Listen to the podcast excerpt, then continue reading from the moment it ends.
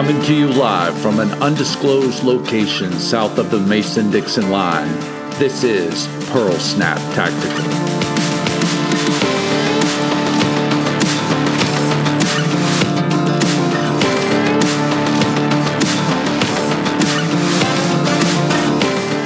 Hello and welcome to Pearl Snap Tactical, where former intelligence and special operations professionals discuss everything from current domestic conflicts to tactical training and gear, everything you need to better protect yourself and your loved ones. Like we say around here, it's warrior culture with a little bit of a southern twang. I'm your host, Mark, and let's kick off our first episode by asking a question Do you feel like the America you live in now is different than the one you grew up with. In the span of one generation, words like active shooter, lone wolf terrorist, IEDs have become common everyday terms. And on top of that, we've dealt with a pandemic in the last year, unprecedented lockdowns, disruptions to the supply chain. Anybody remember the toilet paper shortage? Riots, ammo shortage, shortages, just, you know, and that's just off the top of my head. So, regardless of whoever is in the White House, the upheaval and the friction, the uncertainty, it's far from over. So, the question is what does the future hold, and how should we prepare ourselves to face it? And as we look at this problem, I'd like to share with you a story from antiquity that I think is perfect for a moment like this. And it's the story of the Barritus. Now, Barritus is a Latin term. It means to roar. Uh, it comes like an elephant trumpet, is really what it means, literally. And it comes to us from the fourth century AD. So, unlike the early Greek uh, armies who marched to the cadence of music, it was the Roman custom to march in silence. Before the battle, the Romans would unleash a roar in unison, striking fear into their enemy. This war cry was called the Barritus. We don't know what it sounded like, but the historian Tacitus tells us how it was used. It would begin with a low, harsh, intermittent roar. The legionnaires would hold their shields up above uh, to their mouth, and the reverberating sound would swell and echo into a deafening crescendo. It was like waves smashing into a rocky shore. They actually took it from the Germanic tribes that they had been warring with at the empire's borders in Germania. The adoption of the Barritus was the result of a bottom of bottom up changes within the ranks that spread throughout the entire army. It wasn't the result of some general sitting on his horse on top of the hill saying, "Hey, we need, we need to do this, guys." It was the result of the the foot soldier, the legionnaire, the guy in the trenches, side by side, standing with his buddy, deciding to adopt this. And that that is the spirit that we need more today, uh, that we need today more than ever. The answer's got to come from us. We can't outsource our security to others. We can't look to someone in Washington, D.C. to help us or our local governments or anyone. We, we are it. We, you are your first responder, and security-minded citizens need to be trained. They need to develop this cons- this uh, mindset, if and stand together if we're going to stop these emerging threats. So together, you, me, we are the Barritus. In the coming weeks, we're going to push out information to you that will help you better protect yourself and your family and become a, an asset to your community. But the journey begins at home. It's in our hearts and minds where we're going to start first. So, by pulling lessons from our past, the legends and myths of our ancestors, and the stories of uh, contemporary real life heroes, we're going to delve into the psyche of the warrior for lessons that will help us build discipline, performance, and success in our lives as we move forward together. So, what you can expect from us in terms of going forward. And before I do that, I want to I need to give a shout out to our sponsor. This podcast is sponsored by Baratus Defense, which offers our training company, which offers training in tactical firearms, combatives, counterterrorism, and security consulting. Our courses are designed to quickly move you from the basic to advanced levels and help you succeed regardless of your background. Our team of mobile instructors can go anywhere to bring you the training and the knowledge you need to accomplish your goal or mission. We've trained units from the Department of Defense, Department of Justice, the Fortune 500 and security minded citizens all across the country. We know how to design and deliver dynamic and practical training solutions tailored to fit your needs. For more information, go to www.baratusdefense.com. Okay, so from week to week, as we push these episodes out, we'll, uh, just like we did in this one, we'll probably open up with an intel brief either from myself or a co host, similar to what you just heard and then we'll take uh, some do a little bit of q&a uh, from our listeners like these that were sent in uh, just this last week. And we start with jacob from the free state of kansas. Jacob wants to know let me read this. He uh, has a question about improvised weapons and which ones we we prefer. So for those of you who don't know uh, an improvised weapon, this is just my definition offhand, would be an object or a tool whose primary purpose is other than that of being used as a weapon. So, um, a tactical flashlight, a, uh, a hammer, a screwdriver. I mean, these are things that you would, you know, when you buy a hammer at, at the hardware store, you're usually using it for a construction project, not to bash somebody's head in. So, but you can bash somebody's head in if you if you need to defensively, of course. And so, uh, a lot of times too, when I think about improvised weapon, this is just where my brain goes to. I think in terms of like things within my environment. So I, I'll think of a rock. Uh, laying on the ground, or even a handful of dust or dirt that you could be thrown into somebody's eyes to blind them uh, temporarily. Yeah, those types of things. But uh, so the, there, it's pretty it's a pretty broad spectrum of what what fits in that definition. As far as what I personally like to use is, uh, or my favorite improvised weapon would be a tactical flashlight the reason why is because number one, they're very small and compact, very easy to carry. So if something's easy to carry, the likelihood is you're going to do it. It's very practical and far as places I could take it. Uh, I could board airplanes. I could travel cross borders into other countries, and I have with a, a flashlight like that, and I've never caught any static from it. Um, the illumination obviously is the the primary reason why this thing was created. So um, it helps you see uh, when it's dark.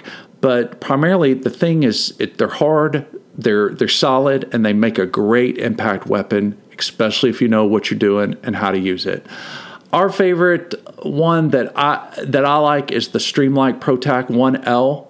Uh, I used to use a 2L uh, which is also uh, super good. But the 1L uh, I got dialed into. Uh, Alex dialed me into that one, and I really like it even better than the 2L um, because it's smaller. And at first, I didn't think with my gorilla hands that I was going to be all that into it and find it that useful.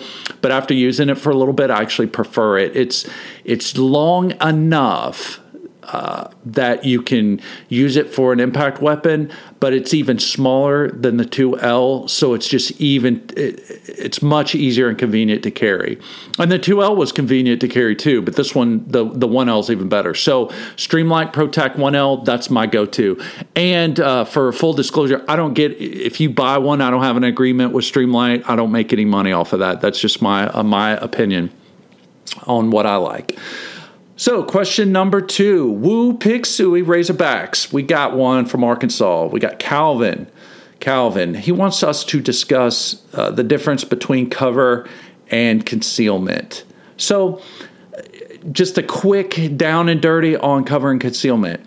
This could be its own podcast, and maybe maybe we'll do one if you guys want us to on that. But the difference between cover and concealment is concealment hides you from bullets, and cover stops bullets. Uh, that's the rule of thumb. Uh, what is an example of concealment? So, concealment could be fog, it could be uh, smoke, you know, anything that's going to obscure the the threat's vision of you. Even hiding behind bush and foliage, behind trees, eh, you know, anything, any any kind of solid cover. Um, or solid cover, any type of solid uh, object that will obscure the vision of the threat. Cover is something that will stop bullets, but that's just kind of a rule of thumb. It really depends on what type of ballistics that are being used against you, right? I mean, the difference between a 22 long rifle, rifle and a 50 caliber. So it, it really just depends. So cover, as a rule of thumb, will stop bullets. And one other thing to remember about cover, depending on what it is you're hiding behind, um, cover can degrade the more that it's shot. Right, the ballistic protection it affords you can denigrate, and so maybe maybe it protects you from a few rounds, but then over time um, that thing gets shot up, and maybe there's less of it there, or the structural integrity of whatever it is kind of degenerates. So just kind of keep that in mind. As far as what is better, um, that just really depends, right? Um, if your purpose is to stay hidden from the enemy, you know, that might be a better thing for you. I'm thinking about in terms of an active shooter or something in public, especially if there's multiple assailants or there may be another assailant, you're not sure where it's from. Uh, concealment, if cover's not a, available might actually be your best bet. If you're hidden to where you're not drawing his attention to you, that might be something that you want versus cover where maybe he knows you're there. And uh, while you're protected from his bullets, if he maneuvers, if he can find you and fix you and then maneuver on you, he can finish you, even though at one time you were you were protected by the cover. And we've got uh, examples of that, unfortunately, in uh, law enforcement police shootings where uh, police officers have moved to cover as they've been taught and they've stayed there too long and the threat was able to maneuver on them. And then all of a sudden that their cover is um, yeah, due to the the angle of attack from the threat, uh, it no longer provides protection for them. And, and unfortunately, they met their end there. So, those are just things to think about. Again, we could do a whole podcast on this one, but it's a good question.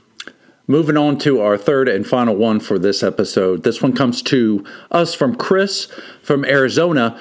Chris also runs uh, his Instagram handle under desert underscore guardian.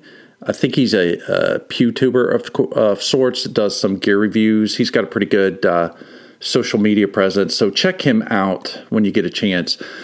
He asked about the co- if we would just talk about the COVID and the run on firearms and ammo.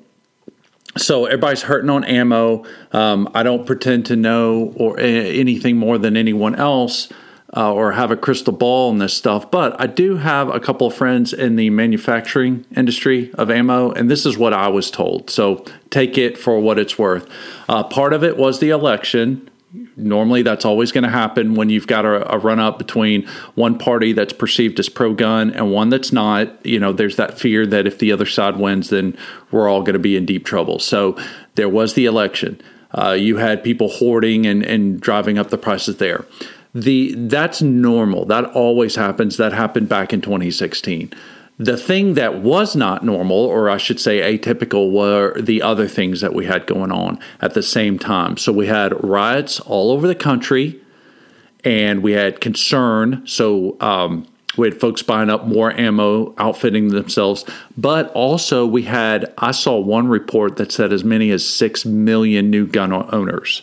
So not just uh, people going out and buying more guns, people who had no guns that were going out and buying uh, buying guns. So, what else do you buy when you buy a gun? Typically, you're going to buy ammo. So, think in terms of if you're a manufacturer, um, you've got you put orders down for your components, your primers, your powders, things like that. You don't just buy those like you do your groceries and make a stop every week. You usually buy those uh, some a considerable time out, maybe a year, maybe even more uh, when you're forecasting your contracts and how much you're going to buy. And you're not going to you're not going to purchase more components than you think you can sell. So you're going to go off prior years. And so what happens when an anomaly occurs like that, where you've got over the course of one day, uh, you've got 6 million new gun owners that are buying up your stuff. You can't just switch on a dime and start producing more, even if you want to, right?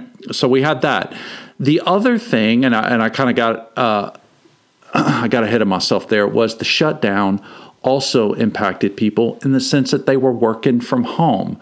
So when the folks are working remote, they've got more flexibility in their schedule, and so some of those new gun owners wanted to go out and and shoot their guns. And when that happens, they got to go buy more ammo. So there's more flexibility to shoot, prompting people to buy more ammo. So you know, you just really had the perfect perfect storm, right?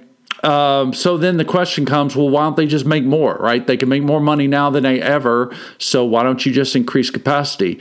Well, from what I've told is, you know, again, it's not that simple. That it's not just we're going to make more. It's that they can't get the primers. The um, they can't get the the the components that they need uh, so easily because everybody's trying to buy those up to to make as much as they can, and also that they're hesitant to increase capacity because they did that, if you recall, back in 2016 when we had a run on ammo, not as severe as it is today, but they did. Some of these manufacturers did, and they kind of got, uh, I don't know what the phrase is, they got their nose over their skis or something like that. Um, and and they had problems of creating too much and having an excess and then basically having to have fire sales which was good for the consumer I mean, but bad for the manufacturer. So because of that, they've already got burned. They're not going to sign up for that again.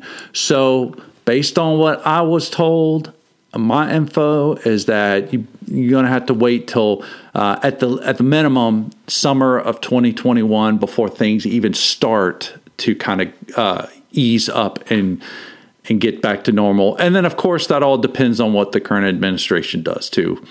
Um, it's not looking good. But that's that's that's my take on it uh, based on the information I got. So. Go. Thank you for sending your questions in. Go ahead and send some more. Uh, if you have questions or comments, uh, just send your name and also, if you'd like, I'd appreciate it if you send your state um, and your question or comment to info at veritasdefense.com. That's info at veritasdefense.com. We appreciate you listening to this episode of Pearl Snap Tactical. Until next time, y'all stay sharp out there.